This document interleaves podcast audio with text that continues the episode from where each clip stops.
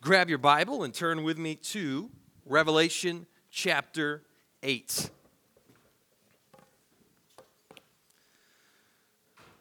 Most of you probably know that I spent the last nine years before this position doing student ministry. And, one of the things I, I loved about student ministry was the willingness of teenagers to ask the tough questions. Like, young people are not afraid to ask those questions that I think we as adults sometimes are afraid to say out loud. And I can't tell you how many conversations I've had over the years with students about things like evolution and gender and all sorts of fun topics where I'm having to do a lot of study to figure out. But perhaps the conversation I've had the most with young people over the years concerns one specific topic, and that is God's judgment. These conversations often come from questions like How can a loving God send people to hell? Why did God in the Old Testament like have entire groups of people just wiped out? And if God is loving and merciful and forgiving, then why doesn't He just save everyone? These are questions that young people wrestle with. These are questions that I've wrestled with. Maybe you've wrestled with. It's interesting over the, the past few years, we've, there's been this, this string of high profile Christians who have publicly walked away from the faith. And if you read their stories, it's interesting, many of them raise similar questions. I remember reading about the, the lead singer of a Christian band that I grew up listening to, and I saw play at all the big youth conferences. And he was sharing online about how he's to the point today where he doesn't even believe in God anymore. He cited concerns like the truthfulness of the Bible and the hypocrisy in the church. And a big one for him was God's judgment. I mean, let's be honest here. Of all the things we know and believe about God, the idea of his wrath and judgment might be the most difficult. There's a reason we don't put certain verses on our coffee cups or post them on social media. We, we like to focus on God's love and grace for us. And we like Jeremiah 29 11 and Psalm 23 and John 3 16. And for good reason, man. Those are everybody's favorite verses because they're about God's love, which is awesome, right? It's, that's what the gospel is about. But that's not all the Bible says about God. The, the Bible also has a lot to say about God's judgment and wrath towards sin. We can't ignore it or hide it. In, in fact, I would argue that we can't fully understand the gospel until we fully understand God's judgment. Without God's judgment of sin, then things like Jesus dying on the cross, just don't make much sense. So, my personal philosophy that I've kind of adopted is rather than hiding the, the rough edges of the Bible or ignoring the difficult parts, let's just dive right in. I mean, let's just look at it head on, okay? Let's don't mess around with it. Let's think about it. Let's wrestle with it. Let's ask the hard questions because I think when we do, and this has been true in my life, not only do we learn, but we grow to love Jesus and God even more. So I want to encourage you keep that childlike curiosity. Don't be afraid to ask hard questions. And that's what we're going to do this morning as we think through the character of God's judgment. That's, that's our sermon title today. You may have walked in, saw that, and thought, oh boy, what time's lunch?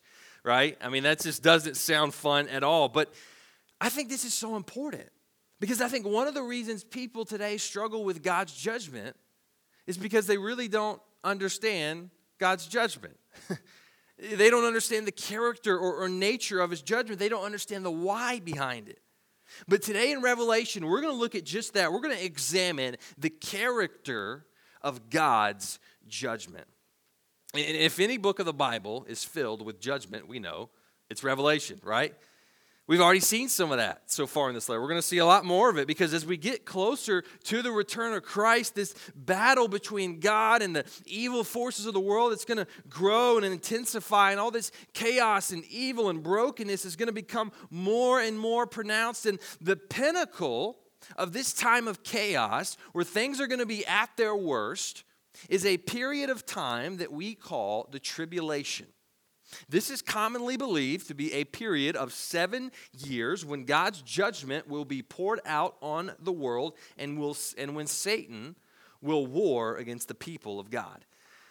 And according to the way I interpret Revelation's timeline, I believe chapter 8 is going to bring us right to the beginning of that tribulation. So I want to invite you to look with me now at Revelation chapter 8, and I want to show you three things we see about the character of God's judgment from his judgment in the last year. So look at Revelation 8, verse 1. When the Lamb opened the seventh seal, there was silence in heaven for about half an hour. Then I saw the seven angels who stand before God, and seven trumpets were given to them. And another angel came and stood at the altar with a golden censer, and he was given much incense to offer with the prayers of all the saints on the golden altar before the throne. And the smoke of the incense with the prayers of the saints rose before God from the hand of the angel. Then the angel took the censer and filled it with fire from the altar and threw it on the earth. And there were peals of thunder, rumblings, flashes of lightning, and an earthquake. Okay, so let's, let's pause right there. What is the seventh seal? How does it relate to the seven trumpets? And what in the world is up with all these sevens? Well, those questions are, as I hope you're beginning to see, questions that we sometimes answer this way. Scholars are divided on that, right? That, that's the, that's the cop out answer. But let's kind of look at this, all right? I believe the seventh seal is simply what it says. I think it's in half an hour a silence. You want to practice that? No, some of you are making, yeah, that'd be nice. No, um, are you familiar with, with the saying, the silence is deafening? I believe that's what's happening here. This silence is meant to convey a foreboding of what's to come. I mean, after all the singing and worship and worshiping and trumpets, it's, it's silence. It's this dramatic pause that says, hey, things are about to get bad. Uh, we were discussing this seventh seal with some of our staff members, and Dr. Tracy McElhatton, she's Jen's counterpart at the Antioch campus, she explained this in a really helpful way. She said, Guys, if you're having an argument with your wife and she goes suddenly silent, is that ever a good thing? no. And do you know why? Because the silence means that she has pronounced judgment on you. I thought, man, that's really good. Um, that, that is the idea here with the breaking of the seventh seal. God's judgment is about to be poured out. After the silence, seven trumpets are handed out to seven angels, which we're about to see those trumpet. But right before that, something really interesting happens. Another angel approaches the altar of God with incense and with the prayers of Christians. And the smoke from the prayers rises up to God, and then he takes some fire and he throws it on the earth. And what is happening here is a direct connection to the prayer that we saw in Revelation 6 from the fifth seal. If you remember, I know you didn't have all the seals memorized, but remember the fifth seal is the martyrs in heaven. They were under the altar and they're praying to God. They're saying, God, how long? How long are you going to let this go on? How long until you vindicate us in your name? Right here, God begins to answer this prayer with his judgment. And this tells us the first thing we need to see this morning, if you're writing this down, if you're taking mental notes, whatever it is, the first thing we see this morning about the character of God's judgment is this God's judgment is just. It's just. In order to understand why God judges, we need to understand two of his attributes his justice and his holiness. Isaiah 30, 18 says that God is a God of justice. And that, that word just, it means right and fair. It means morally right. God is a, a God who desires fairness and justice in the world. That means when he judges, he does so fairly. His judgment is not a toddler temper tantrum. He's not Zeus sitting in heaven waiting to strike people with lightning just because he can. He's not vindictive or cruel, lashing out at people like we do when we get mad or someone cuts us off in traffic. I know you, you never do that. But God is actually pictured in the Bible as being patient, Look at this verse. I think it'll be on the screen. 2 Peter 3 9 through 10. It says this The Lord is not slow to fulfill his promise, as some count slowness, but is patient toward you, not wishing that any should perish, but that all should reach repentance. But the day of the Lord will come like a thief. And then the heavens will pass away with a roar, and the heavenly bodies will be burned up and dissolved, and the earth and the works that are done on it will be exposed.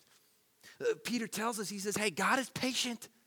He's giving people time to repent, He's giving people a chance. But the day of the Lord will come. Eventually, this season of God's patience will, will come to an end and he will act. And when he judges, he will do so fairly, which means everyone that God punishes in judgment will deserve it. He's not just doling out judgment to whoever looks at him the wrong way. No, his, his judgment is calculated and warranted.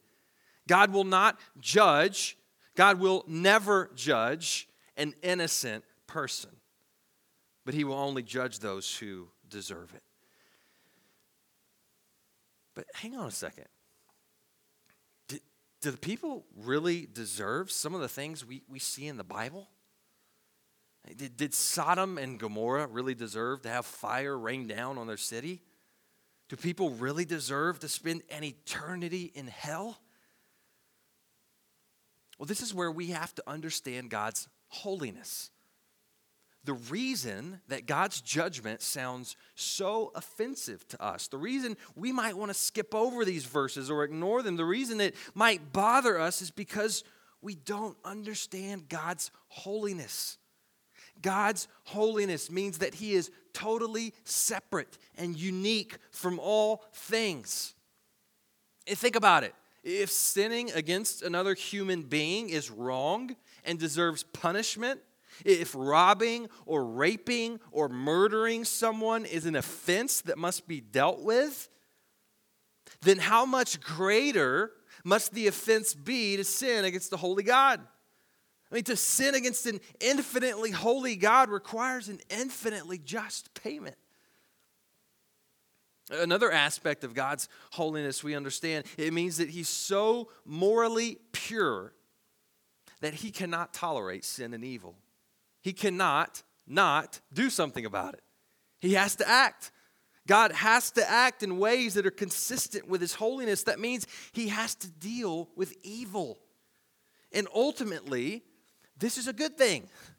This is something we want God to be, whether we realize it or not. I mean, think, think about this with me. Imagine a judge, a real life judge. He sees a case come before him of, of someone who is clearly guilty of first degree murder. And yet that judge decides to just let him walk. Nah, I'm not going to punish that. He won't do it again. He just lets him go. Would we consider that judge a good judge?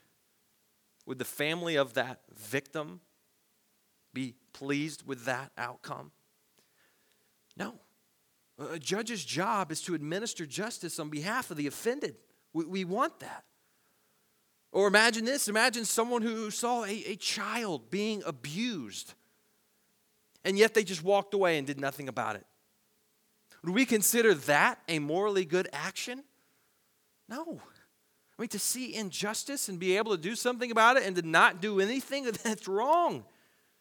I mean, this is why we feel righteous anger rise up when we, we watch the news and we hear of someone innocent who's been mistreated or harmed. We, we kind of feel that, that stirring in us, like, mmm. Right? That's because we're made in God's image. We're like God in that way. Uh, notice Psalm 7 11. It's funny, 7 11. Psalm 7 11, it says, God is a righteous judge and a God who feels indignation every day. Man, like we watch the news and we see one story of injustice and we feel that indignation, but man, imagine God who sees and knows all injustice all the time. He feels indignation every day. He feels burdened for his people. He wants to help them, to vindicate them, to vindicate his name. His judgment is him acting on behalf of his people. So God judges because he is just and holy. It's who he is, and this is a good thing. Like the prayers of the saints, we want God to deal with the evil in the world. We want God to make things right again, and he's doing that. He's dealing with evil. Except, here's the part we don't like we are a part of that evil. It isn't just out there, it's in here too. We're sinners. We have and still do commit evil acts. We violate and offend God's holiness. So, what does that mean for us? What does that mean for you? What about God's judgment towards you? We're going to come back to that at the end, but that's the first thing I want us to see this morning about the character of God's judgment. God's judgment is just. Here's the second thing we see God's judgment is material. It's material. And what I mean by that is that during the tribulation, God's judgment is going to take place in and involve the material world. Let's keep reading in Revelation chapter 8. Look at verses 6 through 13. Now, the seven angels who had the seven trumpets prepared to blow them. the first angel blew his trumpet, and there followed hail and fire mixed with blood. And these were thrown upon the earth, and a third of the earth was burned up, and a third of the trees were burned up, and all green grass was burned up. The second angel blew his trumpet, and something like a great mountain burning with fire was thrown into the sea, and a third of the sea became blood. A third of the living creatures in the sea died, and a third of the ships were destroyed. The third angel blew his trumpet, and a great star fell from heaven, blazing like a torch, and it fell on a third of the rivers and on the springs of water. The name of the star is Wormwood. A third of the waters became wormwood, and many people died from the water because it had been made bitter. The fourth angel blew his trumpet, and a third of the sun was struck, and a third of the moon, and a third of the stars, so that a third of their light might be darkened, and a third of the day might be kept from shining, and likewise a third of the night. Then I looked and I heard an eagle crying with a loud voice as it flew directly overhead Woe, woe, woe to those who dwell on the earth at the blast of the other trumpets that the three angels are about to blow. Just like the seven seals, the seven trumpets are divided out into the first four, and then you got the last three. But the trumpets are they're more intense and devastating than the seals were. And we're going to see the same thing when we get to the seven bowls. It's getting worse, which tells us we're getting closer to the return of Christ. These first four trumpets, they involve the, the natural material world. Look at it. The first one, it, it affects the land, grass, and trees. The second one affects the sea. The third one affects the rivers and springs. The fourth one affects the sun, moon, and stars. And there's a couple things that we, we notice here with these first four trumpets. For one, all of the natural world is affected. Did you see that? Land, water, sky. All of creation is under the judgment of God. And this isn't just going to affect creation, it's going to affect the people. We, the people, live off the land. And when those resources have been attacked in that way, it's going to affect us. Second thing we, we notice here there's some question and some mystery as to exactly what some of these things are. Did, did you see that where it says something like a mountain was thrown into the sea? Uh, of course, a lot of people have filled in the gaps and they said, oh, that's a volcano or that's a meteorite or that's a nuclear bomb. The reality is, we don't fully know what these things are. I'm not sure we're meant to. I think it can be dangerous when we try to press the details when a vision is meant to be seen as a whole. Like the idea that John's giving us, it's not, okay, can you decode and decipher this and figure out this and line it up with. It? No, the idea is that this is total chaos. He wants us to step back and just see the devastation. The third thing we, we notice here is the similarity between the trumpets and the plagues in Exodus. Did you notice that? Hail from the sky, uh, water turning to blood, darkness. We see those exact things taking place when God judges the Egyptians. And I, and I think that's intentional. Uh, just as God used the plagues to signal his judgment on Egypt and his deliverance of his people, the trumpets are doing the same thing. They're showing us God's judgment on the world and his coming deliverance of his people. And one thing we know about God's plagues on Egypt is that God protected the Israelites from the plagues. Do you remember that? When the hail fell from the sky in Egypt, Exodus tells us that the only place where hail did not fall was where? It's where the Israelites lived. It's where God's people were. And I think God's going to do the same thing. He's going to protect his people in this time. The fourth and, and last thing to notice here is that there are limits placed on God's judgment. Did you see that? One third of this dies, and one third of this is destroyed. So God is, is still withholding the fullness of his judgment so that people have a chance to repent. So we see in the first four trumpets that God's judgment is material. Here's the third and, and last thing we see about the character of God's judgment. Number three, God's judgment is supernatural. And chapter 8 ends with this eagle flying, and he says, Woe, woe, woe, which he's symbolizing that something different is about to come. And this is where things get a little wild. So look with me at chapter 9, verse 1. And the fifth angel blew his trumpet, and I saw a star fallen from heaven to earth, and he was given the key to the shaft of the bottomless pit. He opened the shaft of the bottomless pit, and from the shaft rose smoke like the smoke of a great furnace, and the sun and the air were darkened with the smoke from the shaft. Then from the smoke came locusts on the earth, and they were given power like the power of scorpions of the earth. They were told not to harm the grass of the earth or any green plant or any tree, but only those people who do not have the seal of God on their foreheads. They were allowed to torment them for five months, but not to kill them. And their torment was like the torment of a scorpion when it stings someone. And in those days, people will seek death and will not find it. They will long to die, but death will flee from them. So, John, and then spends a few verses describing how insane these locusts look. They're not normal locusts. Then skip down with me to verse 13. Let's see the sixth trumpet. Then the sixth angel blew his trumpet and I heard a voice from the four horns of the golden altar before God saying to the sixth angel who had the trumpet, Release the four angels who are bound at the great river Euphrates. So the four angels who had been prepared for the hour, the day, the month, and the year were released to kill a third of mankind. The number of mounted troops was twice 10,000 times 10,000. I heard their number. And this is how I saw the horses in my vision, and those who rode them. They were wore breastplates, the color of fire and of sapphire and of sulfur, and the heads of the horses were like lions' heads, and fire and smoke and sulfur came out of their mouths.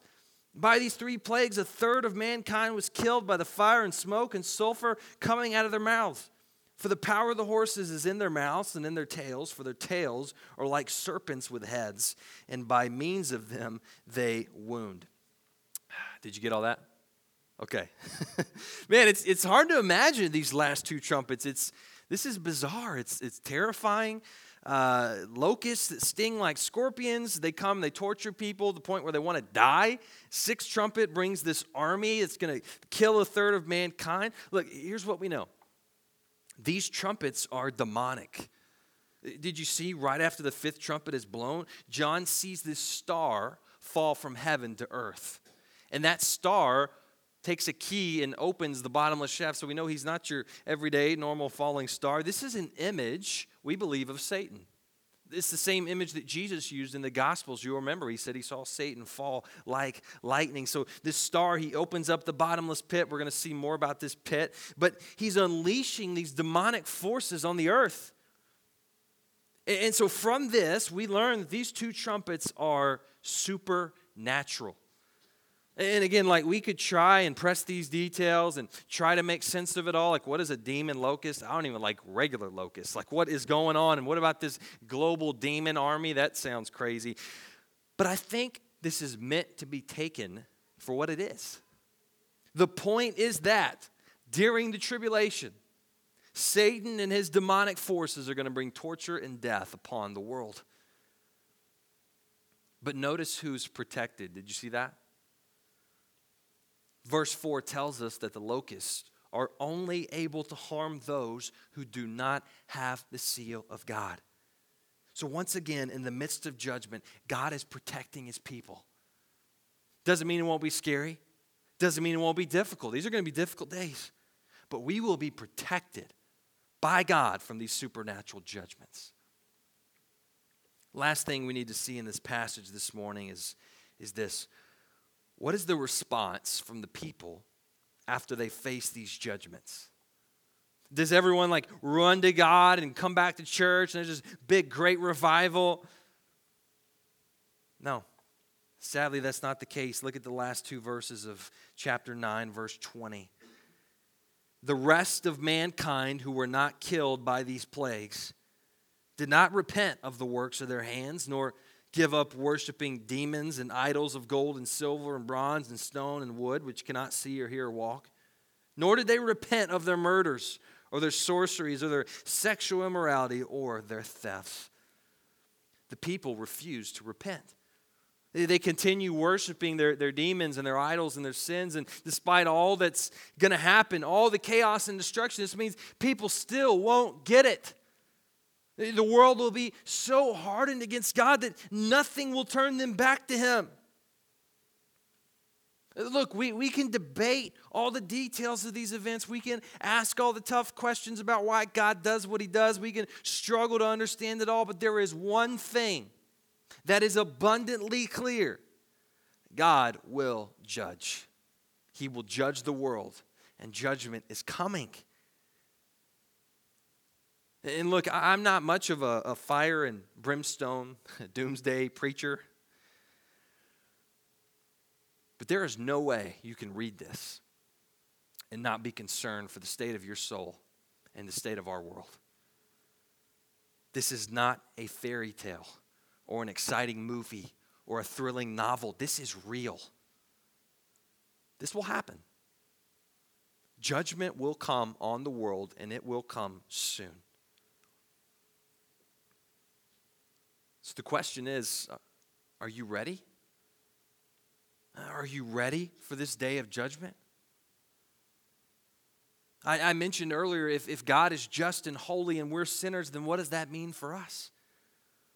Well, it means that we too deserve this awful judgment. It means it would be totally just and fair for Micah to experience these things because I'm a sinner. Like I'm a part of this evil world. It's not out there, it's right in here. So, what can I do? Well, here's the good news. The good news is I don't have to be afraid of facing God's judgment because someone else has already faced it on my behalf. And that someone is Jesus. That is how I'm standing here today and not in hell where I deserve. Jesus came to the earth. He, he took on a human body. He lived a perfect life and suffered and died in my place. And on the cross, God put all the judgment for my sin and your sin on Jesus. That's how God's justice was satisfied. The debt was paid by Jesus. The, the punishment that God's holiness requires was given out, but instead of on you and me, it was given out on Jesus. He served our sentence, He took our place so that rather than facing God's judgment, we can face God's love. Rather than experiencing Him as a terrible judge, we get to know Him as our loving Father. This means your only hope, my only hope for not facing the coming judgment is Jesus. Without Him, I don't say this lightly, but you will face this judgment. But with Him, you can be saved. This should cause us to do two things this morning. Number one, if, if you're not right with God, if you don't have a relationship with Jesus, you need to repent and believe today. Don't wait. Don't wait. It's not too late, but it will be one day. So repent and believe now before God's judgment comes. And second thing that should cause us to do, this should cause us to share Jesus with others. Man, I don't want anyone to experience this judgment. Do you? My friends, my family, my neighbors, I don't want them to face this. They don't know this is coming, but we do. And that means we're obligated to tell them about it. The character of God's judgment should motivate us to trust in Jesus more than ever and to talk about Jesus more than ever because judgment is coming. it will be just and material and supernatural, but those in Christ will be saved. But what about you?